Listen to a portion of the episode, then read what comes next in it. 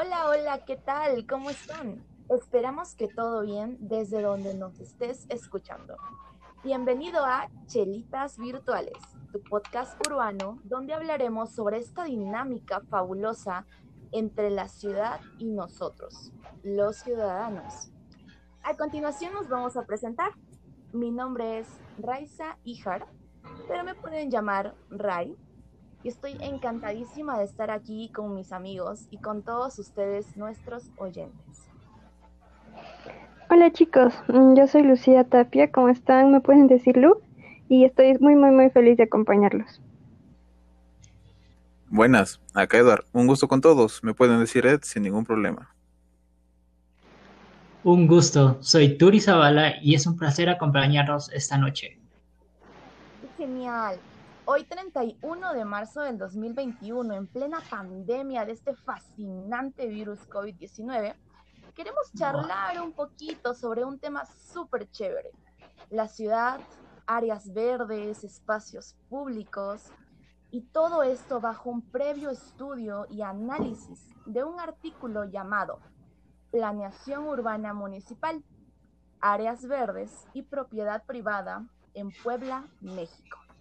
Resolveremos algunas de nuestras dudas, brindaremos también nuestros puntos de vista y conversaremos un poco de dos temas puntuales, las áreas verdes y la planificación urbana municipal.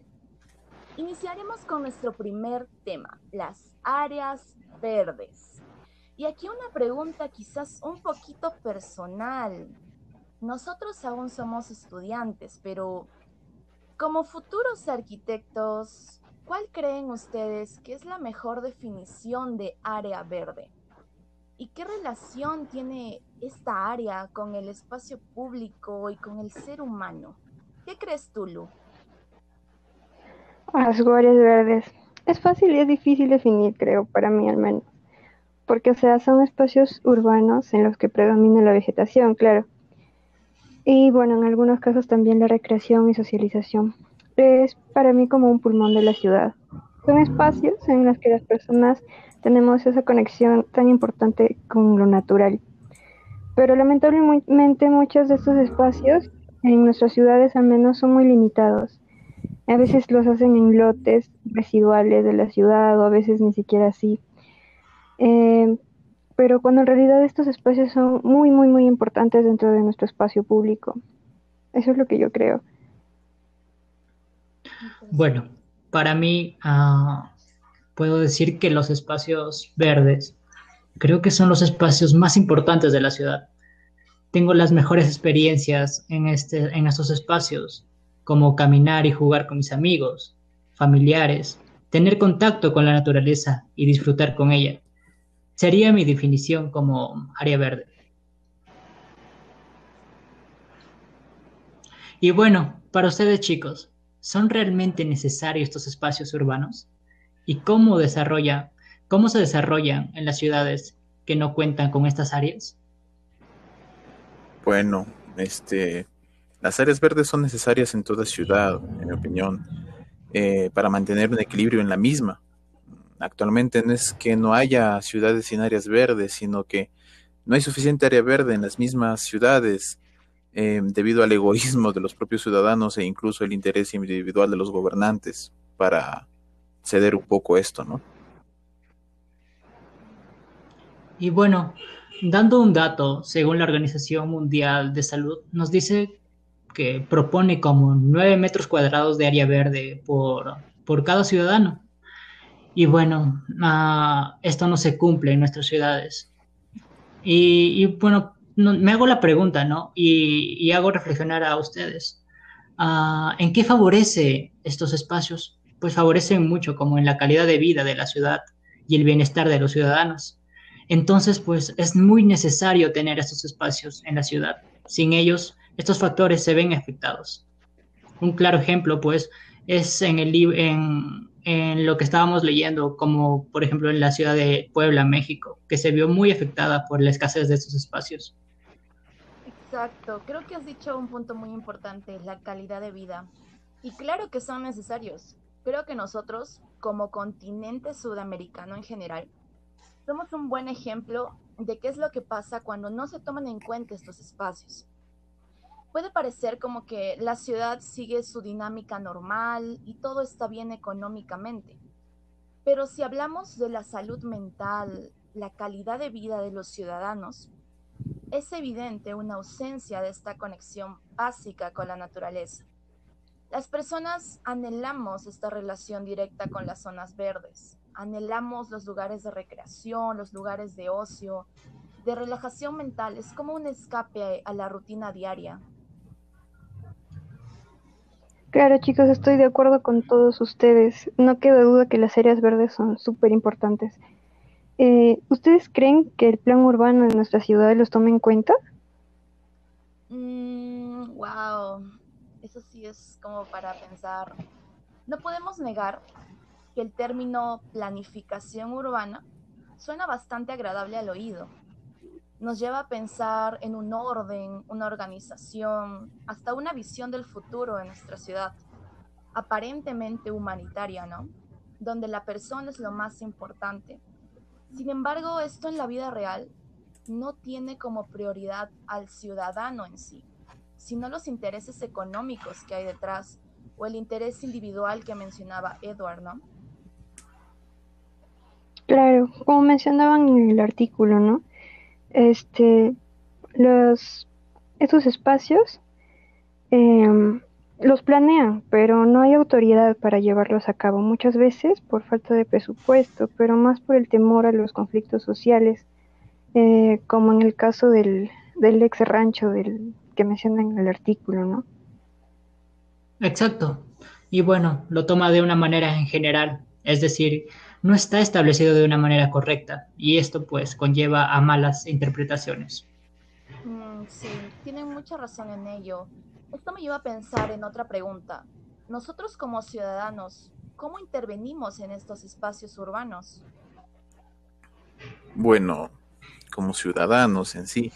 Como ciudadanos, en mi opinión, los ciudadanos son los que facilitan el planeamiento de estos espacios urbanos e incluso permiten el aporte de los mismos al implementarlos en sus propias edificaciones en sí.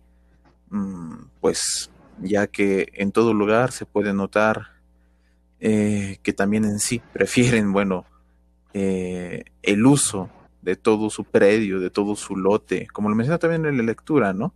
Prefieren utilizar todo su lote, todo su predio para una construcción, como ya mencioné anteriormente, un poco egoísta quizás, ¿no? Que prefieren eso al dejar espacios libres en los que se pueda dar tratamiento a la misma edificación o incluso manejar una relación con el entorno inmediato, ¿no? Mm, quizás dando así una mejor cara como ciudad e incluso como ciudadanos también, ¿no? Pero esto no se da. Exacto, la participación del ciudadano en estos, en estos espacios pues es mínima por falta de conocimiento o interés. Esto se debe a la falta de propiedad que tienen y el conocimiento de los beneficios que nos brindan. ¿Por qué no un ciudadano puede ah, apoderarse de un espacio y cuidarlo? Eso es lo que nos falta a cada uno de nosotros. ¿Tú qué dices, Lucía? Claro, sí, complementando un poco con las ideas que han dado, eh, bueno, nosotros tenemos una visión limitada, no nos involucramos como ciudadanos y hay una parte en el artículo que me llamó la atención que decía que muchas personas lo ven nada más como espacios decorativos y no ven que estos espacios verdes en realidad no, eh, no solo son eso, ¿no? Son en realidad espacios que nos ayudan mucho en cuanto a, no sé, contaminación, en cuanto a lo que mencionaba Raiza de, de, la salud mental. Eh, ayuda bastante. Así que, bueno, no sé qué más podemos concluir de esto de espacios verdes. Creo que podríamos concluir justo este último tema del que han hablado ustedes de los habitantes creo que si todos participáramos como las hormiguitas, buscando un mismo fin, sería una locura Exacto. la ciudad, ¿no? Sí, la verdad que sí, formaríamos pues una comunidad unida. Exacto. Y eso nos lleva a pensar a nuestro segundo tema, que es la planeación urbana municipal. Y cómo la planeación urbana municipal de nuestras ciudades afecta a estos espacios públicos verdes? bueno, la, la planeación urbana municipal interviene eh, en el cuánto o cómo se va a tomar estos espacios como ciudad. Mm, al ser los primeros en acción en la misma, eh, sin embargo, podemos decir con toda certeza que la prioridad no es, eh, no es para ellos, bueno, el área verde, sino el movimiento económico, pues lamentablemente en la misma ciudad, para ellos mismos, para esos mismos gobernadores o para sus aliados en sus campañas, por ejemplo, en nuestra, en nuestra realidad, ¿no? Eh, para mantener sus cargos actuales, sus cargos futuros incluso, ¿no? Eh, por esta situación podemos observar eh, cómo las áreas verdes disminuyen en gran cantidad. como ya mencionábamos hace un, un poco atrás, no es que no haya verdes, no haya áreas verdes, sino que disminuyen, ¿no? la cantidad, ¿no?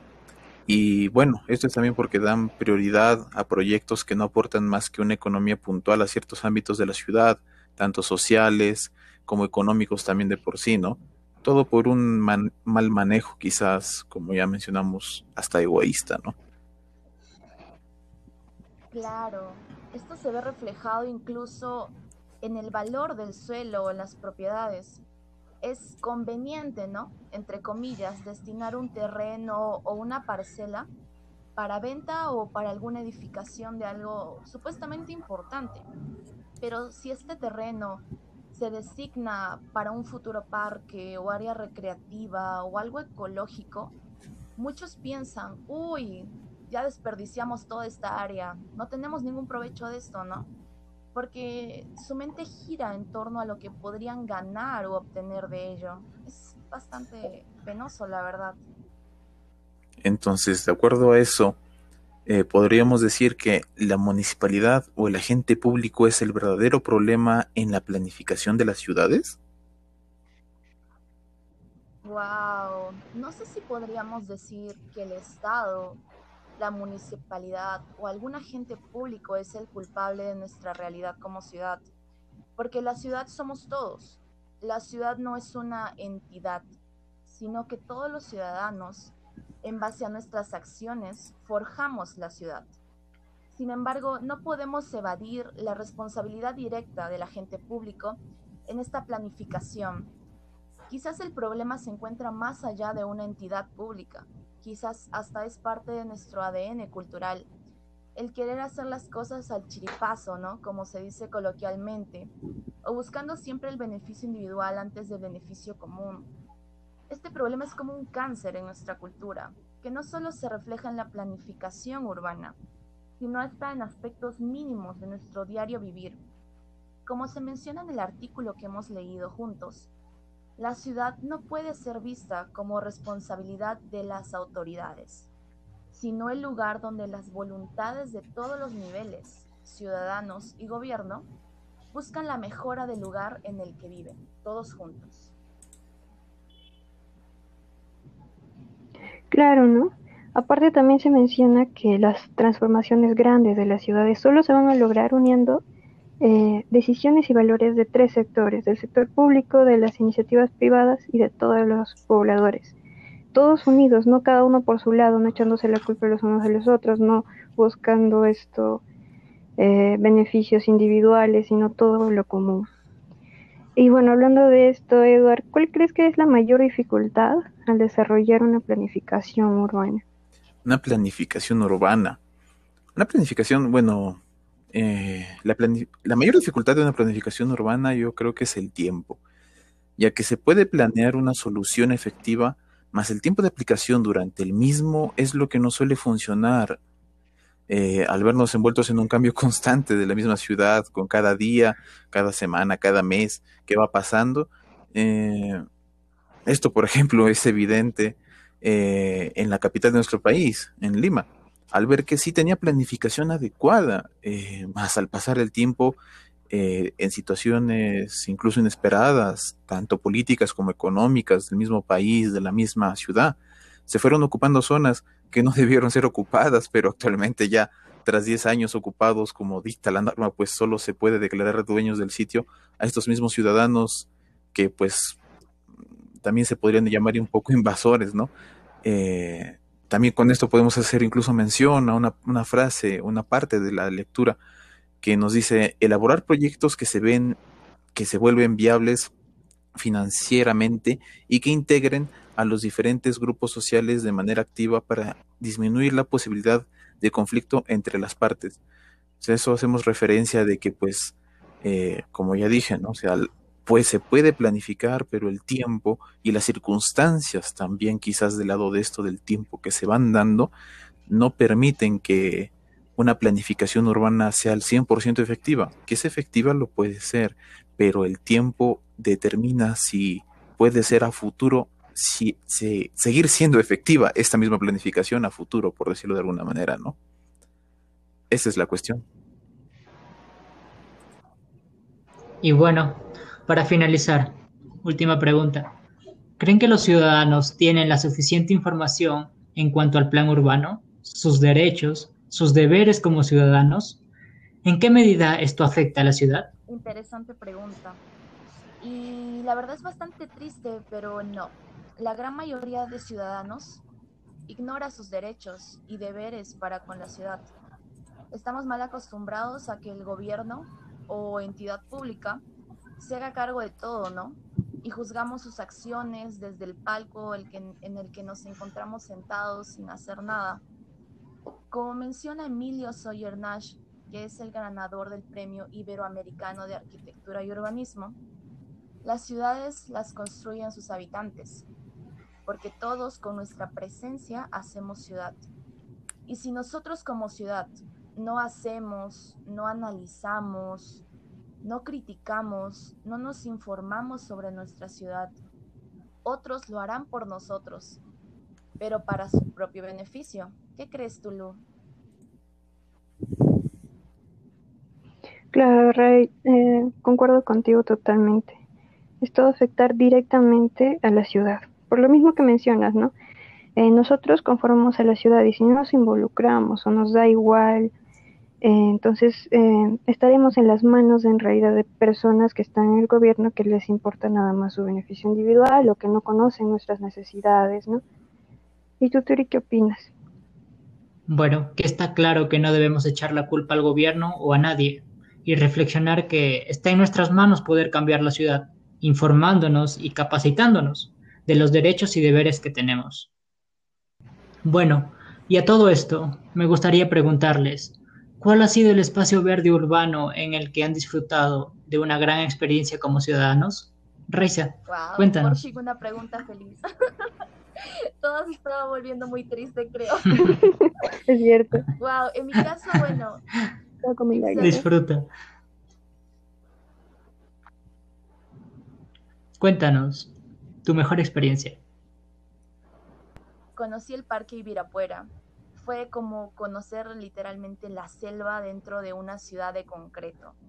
Hasta el día de hoy no, no olvido todo lo que sentí, todo lo que pude hacer allí.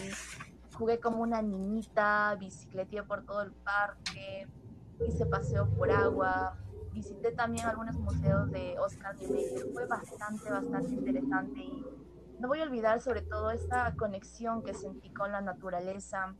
Me sentí tan bien, tan relajada y es como, como mencionaban también, ¿no? Como un pequeño pulmón en la ciudad que te saca totalmente de tu rutina, de ver todos los días una laptop, informes, documentos. Definitivamente es un relajo total, ¿no? Y tú, Lucía, por ejemplo, ¿cuál ha sido tu mejor experiencia con un área verde?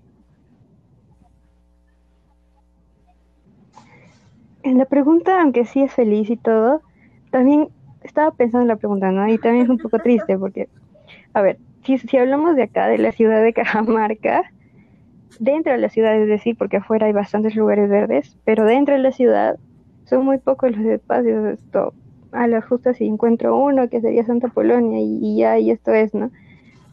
Pero, a ver, afuera ya de, aquí, eh, a lo mejor el Parque del Retiro, que está en Madrid, es también como mencionas tú, es un pulmón verde bastante grande, bastante grande, donde hay bastantes espacios donde puedes relacionarte con personas, hay animales, hay agua. Es bastante relajante salir de tu rutina para ir a, estos espacios, ¿no? Y además esto, que no solamente, yo pienso que estos espacios verdes no solamente se deben concentrar en un solo lugar, sino que también pueden haber pequeños espacios verdes, aunque sea, pero esparcidos por toda la ciudad, ¿no? Entonces es cosa que estás caminando todo tranquilo y pasas por un parque hasta llegar a tu casa, ¿no? O cosas así. Y, bueno, no sé, ¿tú qué opinas esto, Edward? Bueno, eh, la verdad, yo soy mucho de no irme para afuera del país, es mi pensamiento. Eh, pero aparte de eso, en lo que mencionaste, Tulu, mm, pues la verdad, a mí sí me fascina mucho Santa Polonia. No sé si es porque yo crecí ahí o porque, pues, esos alrededores fue donde me formé, pero desde muy, muy pequeño siempre me gustó el que, a pesar de que está básicamente a dos pasos de la Plaza de Armas, de un centro histórico, de una conglomeración también muy grande quizás en la ciudad a veces, eh, como también es el mercado central, eh, es un lugar donde tú estás y puedes estar tranquilo, sea en el mismo cerro, en los parques que hay por debajo del mismo, en 12 de mayo. Eh, se, siente mucha tranquilidad a mí, en, mi, en mi forma de verlo, ¿no? Estar ahí, justo como ustedes también mencionan, quizás de una manera muy, muy, mucho más pequeña, ¿no? Pero igual, ¿no? Como un pulmón en medio de una ciudad que ahora básicamente más parece Santa Polonia, el centro de Cajamarca, que la misma plaza de armas, ¿no? Y incluso destaca casi de todos lados, ¿no? Eh, pero eso, sí. eso, ¿no? Es, para mí, Deberían haber más santas Polonias por todos lados. Sí, yo tengo una experiencia, bueno, un, una, una, travesía que hicimos con, con compañeros de la universidad en Santa Bárbara. Aquí también hay algunos que, intervinieron. Hicimos un parque en, eh, en, Santa Bárbara, frente al hospital, bueno, a la posta. Y, la verdad fue muy placentero ver cómo los niños interactuaban con, con los nuevos ah, sistemas de entretenimiento que estábamos implementando, como por ejemplo los columbios o algunas llantas que utilizamos como juegos y los niños se sumaban a esto y ver eso, pues la verdad llena mucha, mucha emoción. Y también hicimos un mural, un mural que llevaba un gran, bonito mensaje en la unión de la cultura y la naturaleza.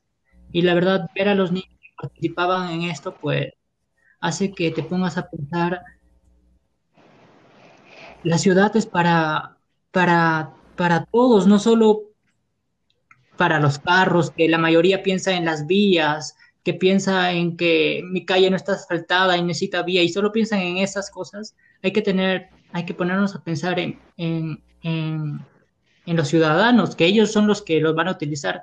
Entonces, pues, pensemos primero en las personas que son, que, que son parte de la ciudad, que son la verdadera parte que va a utilizar estos espacios. Nosotros somos la esencia, ¿no? Hay algo bien chévere que has mencionado. Perdona, Ray, pero hay algo esto que quería resaltar de lo que ha mencionado esto Turi, eh, de los niños, ¿no? Entonces me, me hice la pregunta ahorita si es que el plan urbano en realidad los toma en cuenta, o sea, no solamente como un, ente más, sino de verdad los toma en cuenta en cuanto al, a su a su confort, así están diseñados los las calles para ellos. Ajá, exacto. Exacto. Por ejemplo, de niño ah, jugaba en las calles con mis amigos. Creo que ahora eso sería imposible, la verdad, por, por tanto carro que hay. Pues la verdad, esto salgo, apenas salgo y. Ya te quería pasar por ahí. Y creo que hay una fila de autos. sí. sí. Así que creo que bueno, falta implementar mucho, mucho eh, para, para formalizar algo, ¿no? Para la ciudad de esta manera. Totalmente de acuerdo. Wow, qué interesante analizar todo esto, la verdad. Ha sido muy enriquecedor, creo, para los cuatro. Conocer nuestros puntos de vista, analizar, contar nuestras experiencias y... Bueno, gente, ha sido realmente un gusto, gusto, gusto, gusto charlar con ustedes que ustedes nos escuchen y nos encantaría también quizás algún día poder conversar con cada uno de ustedes y nos vemos en la próxima charla. Nos vemos. Muchas gracias a todos. Chao.